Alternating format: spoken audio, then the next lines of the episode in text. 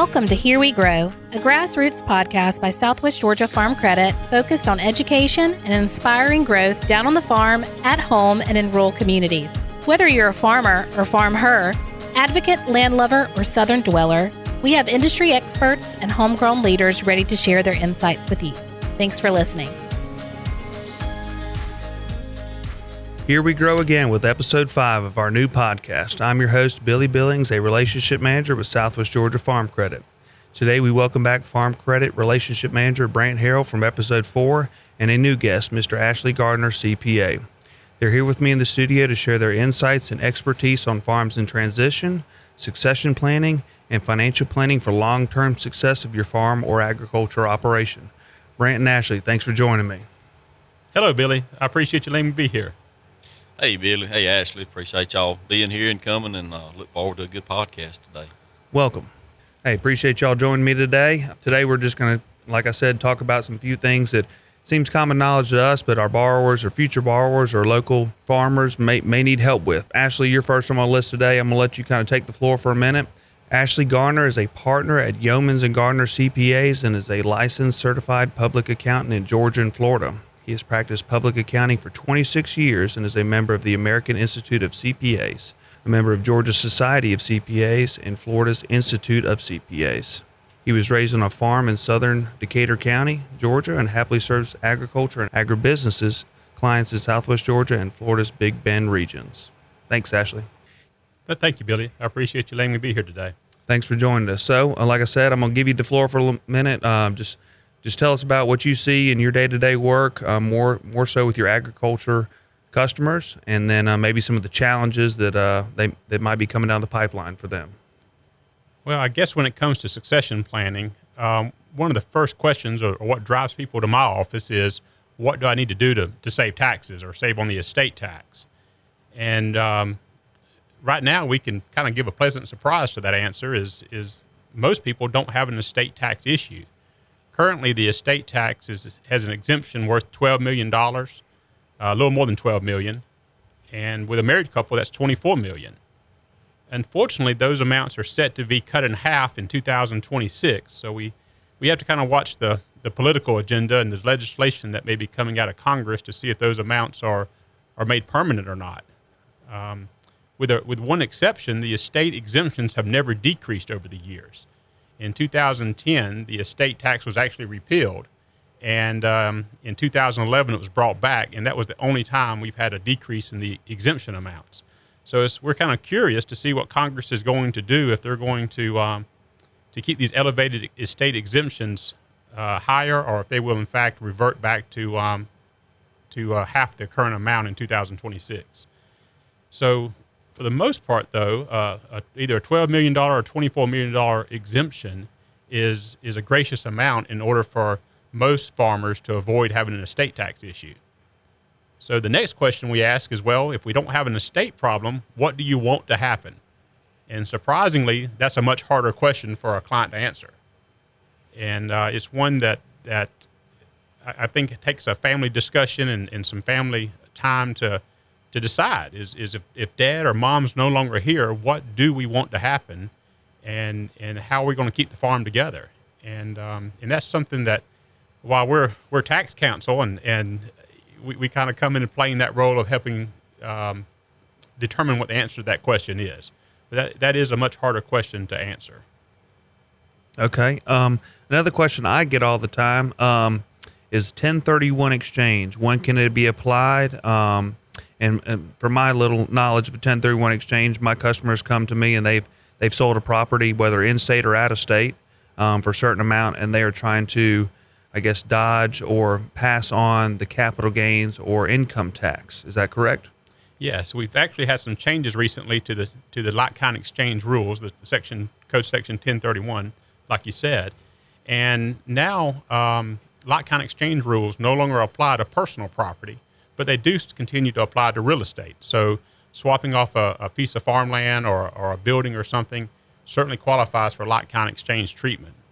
And what happens in that situation is, is you're not getting out of the income tax um, on selling the land, but you're deferring it by buying replacement property. But ultimately, if that property, that replacement property is ever disposed of, that deferred income tax will come back into play and, and you'll owe it. So it is a good way to, to defer taxes. A lot of people think that you're getting out of the tax, and that is not always the case.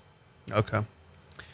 All right, we're going to circle back on one little uh, aspect that is um, very prevalent in everyone's taxes if you're involved in agriculture, and that is the depreciation of your assets. Um, so, Ashley, can you um, just comment on what you see? What are common depreciation schedules, and what are any uh, recommendations as far as depreciating your your farm equipment and farm assets? So, we actually have a very important tax provision that's expiring at the end of the year um, I'm not aware of any potential legislation that would extend it, so it's, it's certainly noteworthy and, and, needs to be realized before the end of the year. But we have what's called bonus depreciation on your federal tax return, which allows you to immediately expense without any limitation the cost of, of most farm machinery and equipment, uh, most farm buildings um, can be deducted immediately. So that expires at the end of the year. We've had bonus depreciation for so long is I can't remember a time without it. Uh, we've had it for probably a decade or longer. So it's interesting to see if the government's going to allow this provision to actually expire at the end of this year. Now, even though bonus depreciation may expire, we also have what's called Section 179 expensing. And as long as the business operation has a profit, you can choose to also deduct the same equipment that you can under bonus depreciation. It's also important to note that the state of Georgia and, and other states do not recognize bonus depreciation. So even though you can deduct a new tractor on your federal tax return does not necessarily mean you can deduct it on your state return. Although Section 179 expensing will apply to both returns. So it's important to recognize the bonus depreciation is there, but also determining which is more appropriate, the bonus expensing or the Section 179 expensing to kind of maximize those deductions on both your federal and your state income tax returns. Yeah, that's very helpful. Thank you you know, between now and the end of the year, Ashley, we'll get a lot of visits from farming operations that are having this exact same conversation as they're looking to uh, renovate their line of equipment um, and, and trying to decide on whether to lease it or, or take out a loan or, or perhaps pay cash. And uh, so between now and the end of the year, we usually recommend uh, a farming operation sit down with their CPA do you is that prevalent now? Do most operations come and, and have some tax planning toward the end of the year? Yes, and we actually encourage them to because a lot of a lot of clients won't understand when their peanuts redeemed out of the loan program and when income is triggered from that redemption. They don't understand the, the deductibility of, of their equipment or, or when's the proper time to deduct it. There's many times when we'll we'll sit down and they'll buy a new a new tractor which is eligible for the bonus depreciation or bonus expensing, but we decide to, to expense that over five or seven years, depending on the asset, because that's more beneficial to them. Mm-hmm. So deducting everything up front may not be the right answer for everybody. So it's important to kind of know what the options are and, and to kind of maximize those deductions for, for, uh, for tax savings. You know, one pitfall we experience a lot of times is uh, we, we work with cash flows, not necessarily net income um, is the same thing. And so if they come to you and depreciate a piece of equipment out, but next year they have another tax bill and no depreciation, then we we have a double crimp on the cash flow. You in agreement with that? I, try to warn every one of my clients. I, am not sure it always registers with them, but when you finance a piece of equipment, deducting it up front is you always have to be aware that next year you have to earn a profit in order to have the money to pay the loan back. But there's no additional deduction that year.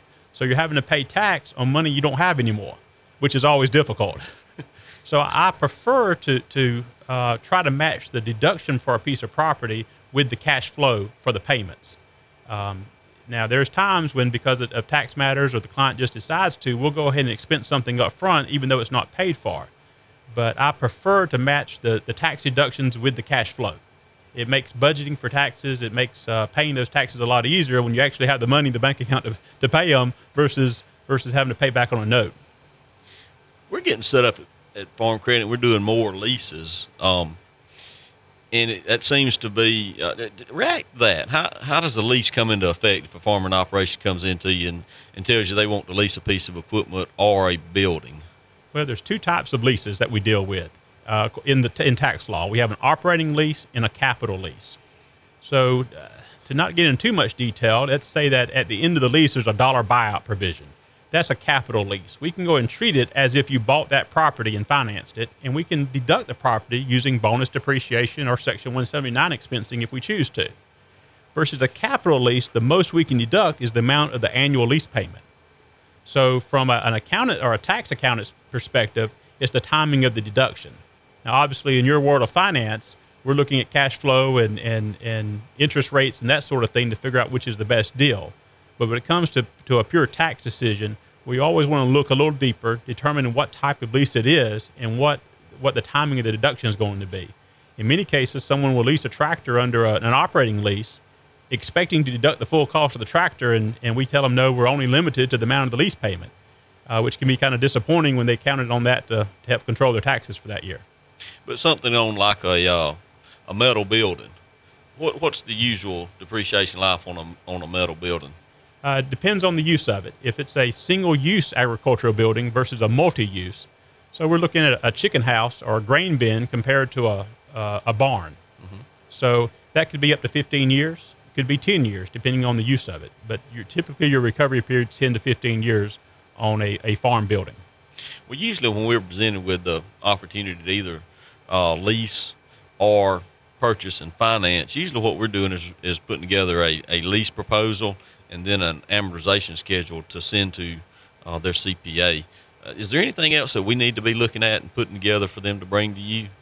I think um, always having an upfront conversation. So we once the lease documents are signed and the money's changed hands, it's hard to it's hard to provide good guidance and input, right? It's hard to go back. That's right. Y'all tend not to want to shred that paper once it's been signed. So um, I think having a, an upfront conversation to to it may be the the best. Sometimes the, the best form of financing does not lead to the to the best form of tax treatment, and just realizing that up front. And I tell my clients all the time, there's always a non-tax reason to do something.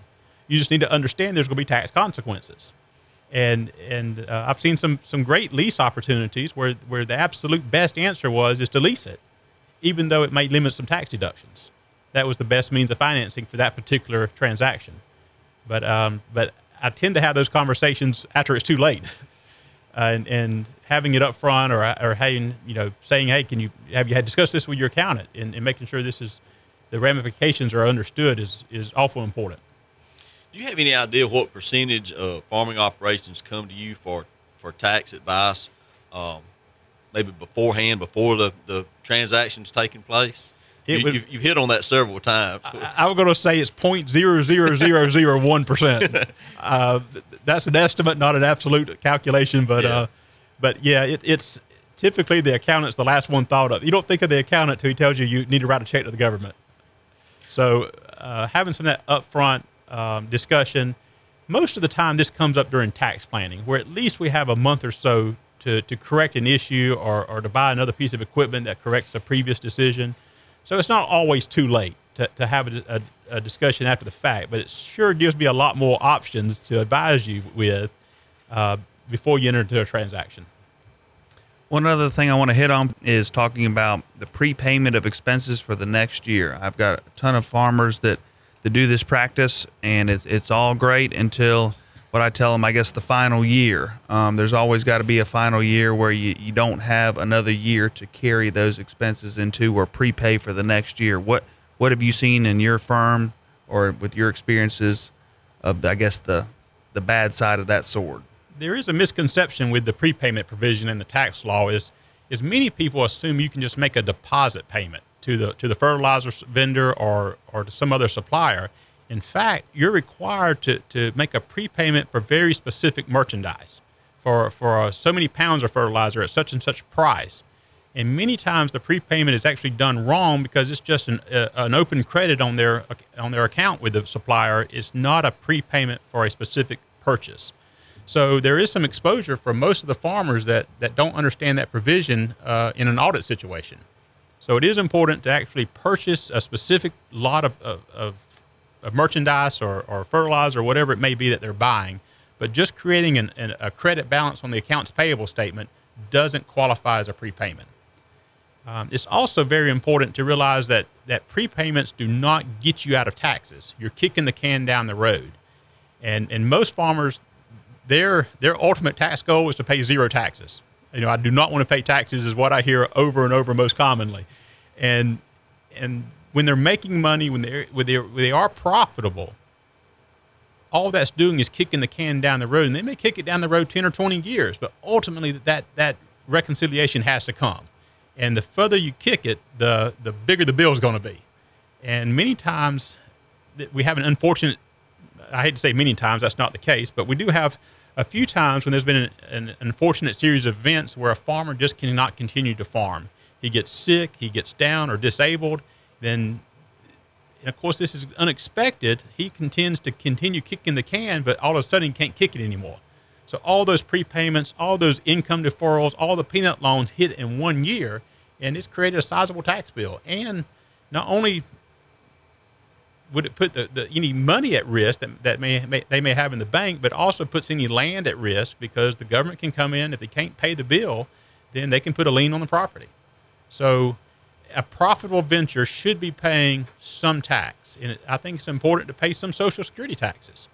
Uh, Social Security is is kind of a political game right now because they're saying it's going to run out of money, and a lot of people think they'll never get their Social Security benefit. But uh, I think if, if Social Security did go away, there'll be riots in the streets. So I, I think that program's here to stay, and and not only for yourself when you hit retirement, but also as a means to protect against disability and for your family and your survivors. I think it's important to have some Social Security benefits paid. So prepayments are great, deferral of income is great, great tax planning tools, but just to have this mentality where I'm not going to pay any tax can get you in a very bad situation in the future and can prevent you from, from having some Social Security benefits for yourself or for your family should you become disabled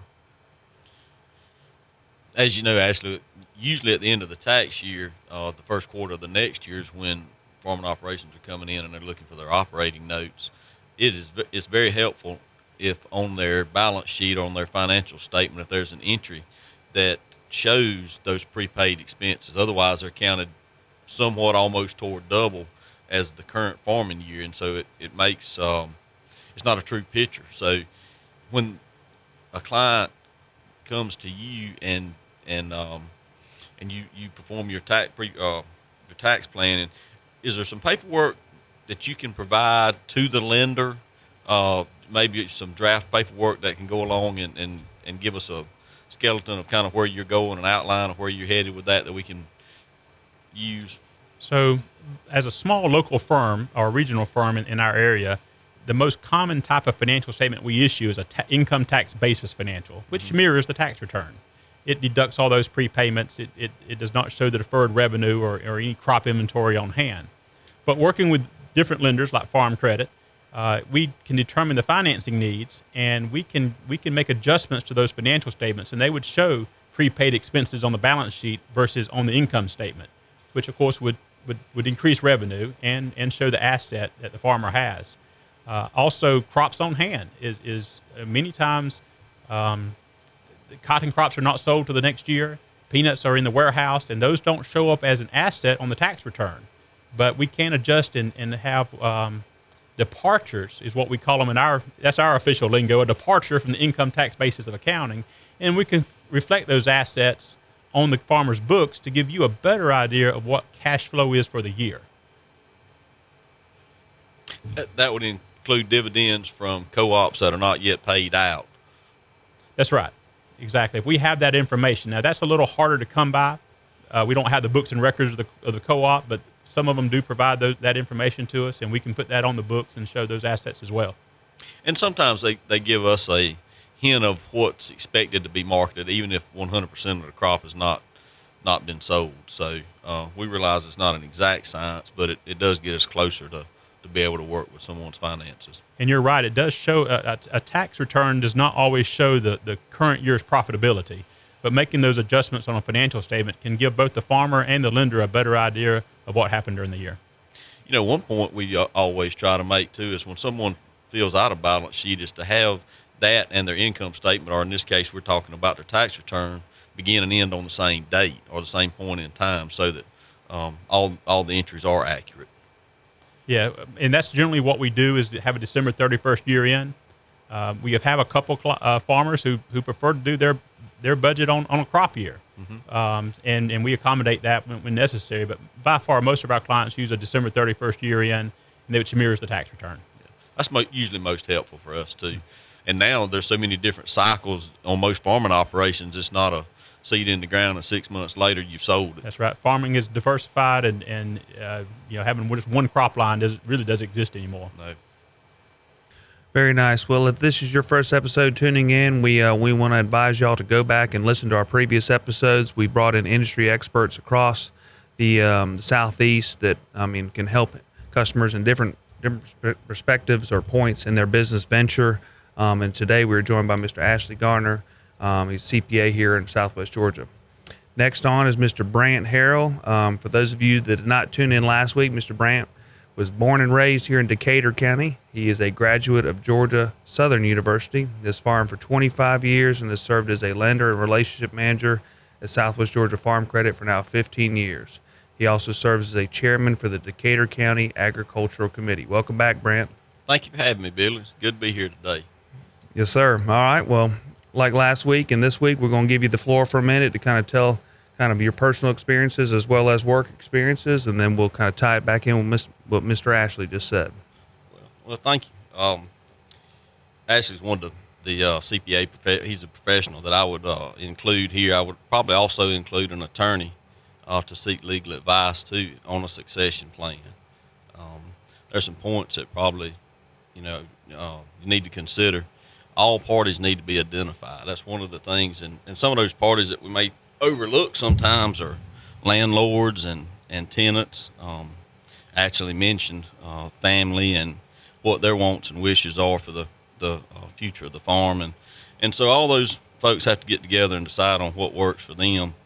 And once they do, I would, I would recommend reducing that to writing. Um, a written agreement will, will help everybody follow through on what they, um, on doing their part and, and getting what's expected of them and just having something to refer back to and make sure that uh, operations headed like it needs to be and was planned to be.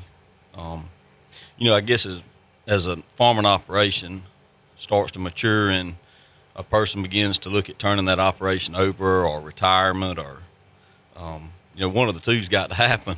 So, uh, in one example would be a pecan operation. Um, you know, uh, maybe a mature orchard is needs some renovation, but if a farmer's getting close or considering retirement, then dropping money into it um, may not be a he may not feel like that's a good investment. And so if he's got a stable succession plan there, then both parties would probably benefit from that renovation and um, they would make a decision that would carry the operation on for many years. And what Brant said about putting in writing is is very important. And I think it's also important to have a discussion while mom and dad are still here. Um, a, a lot of times that can be a very awkward discussion to have with family is is what's going to happen when we're not here. So many times once mom or dad passes, there's a surprise and and it, it, it can complicate things and it can make things difficult with the survivors and the heirs um, trying to fulfill mom and dad's wishes when they weren't, you know, when it did come to them as a surprise.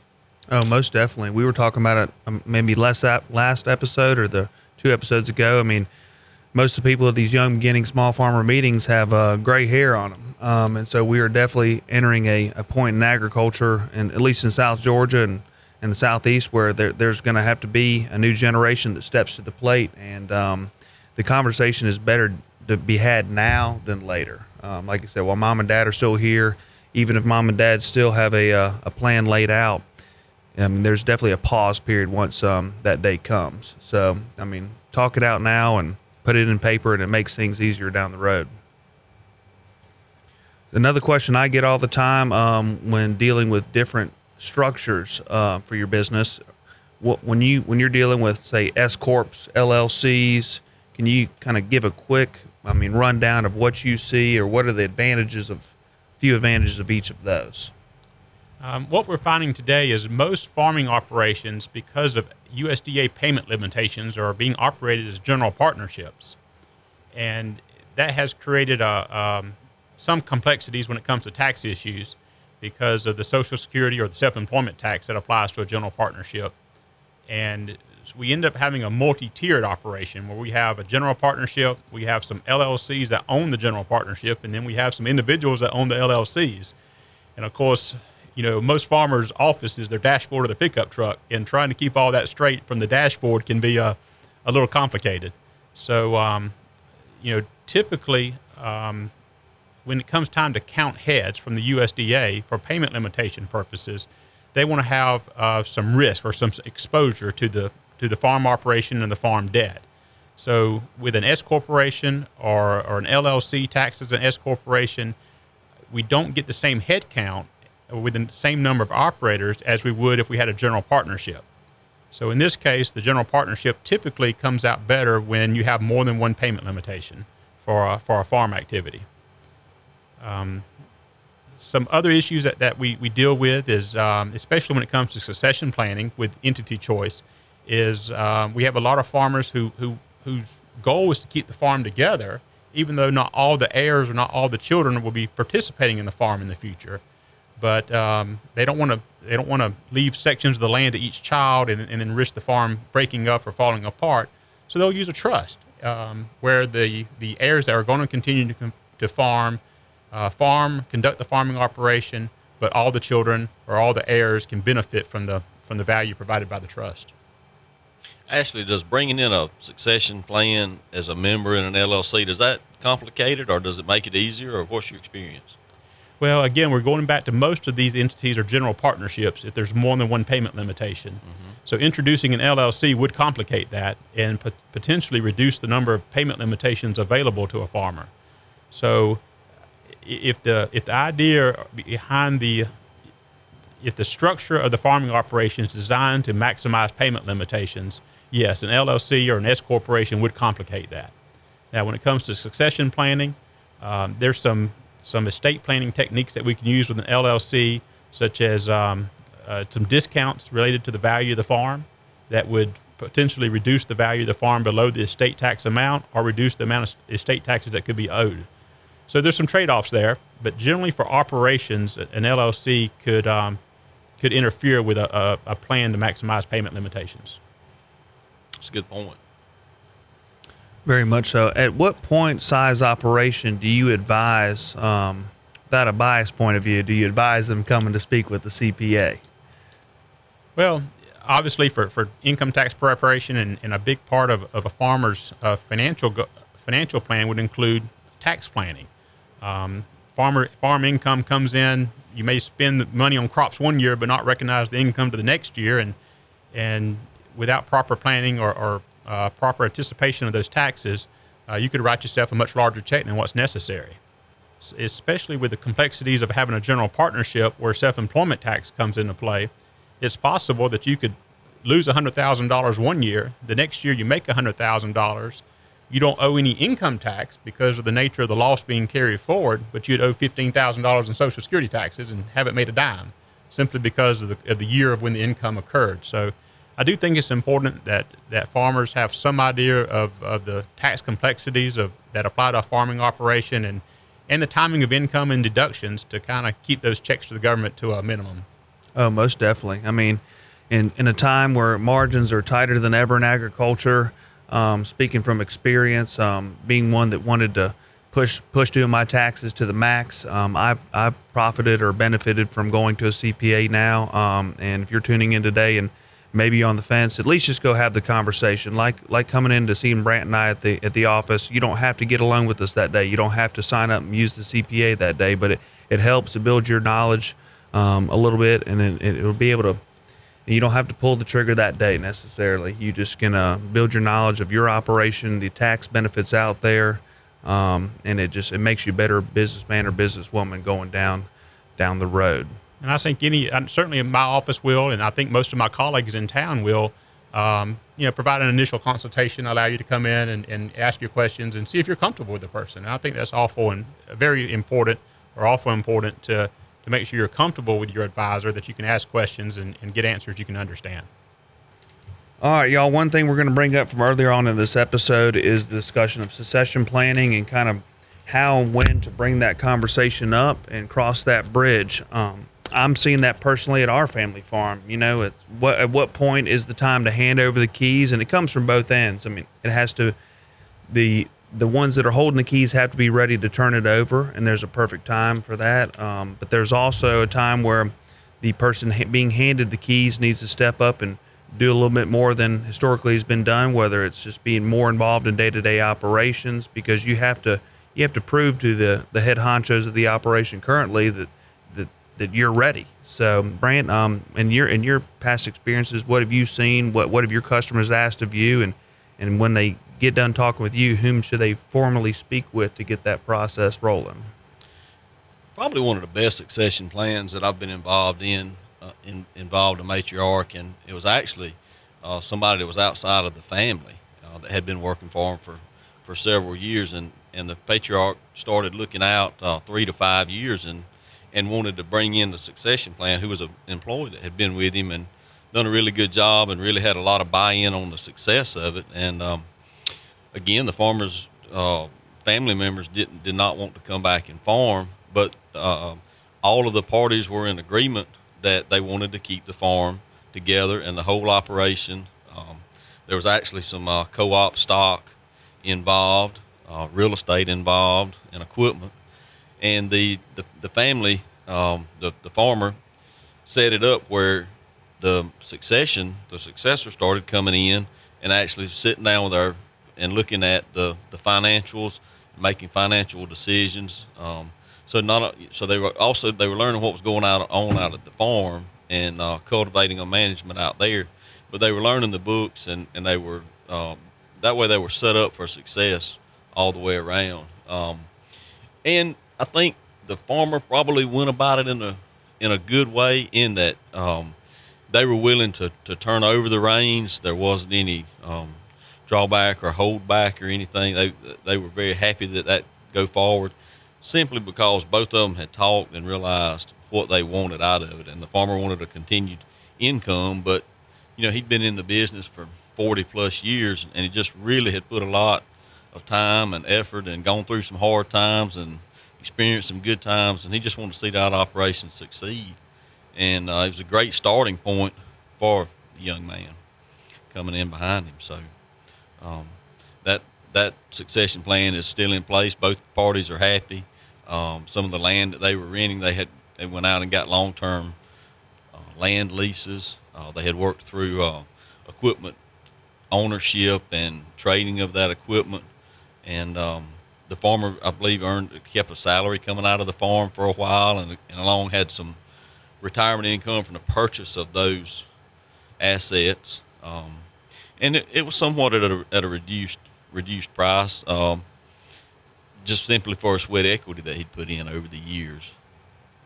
Billy, let me add one other thing to that. Um, the farmer and the successor both agreed to have conversations over about a two year period. So they went through the farming cycle.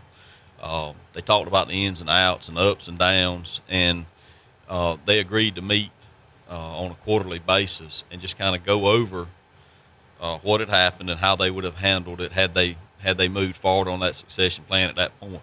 So they really had a nice written agreement uh, when it came time for the, the, succession plan to take place.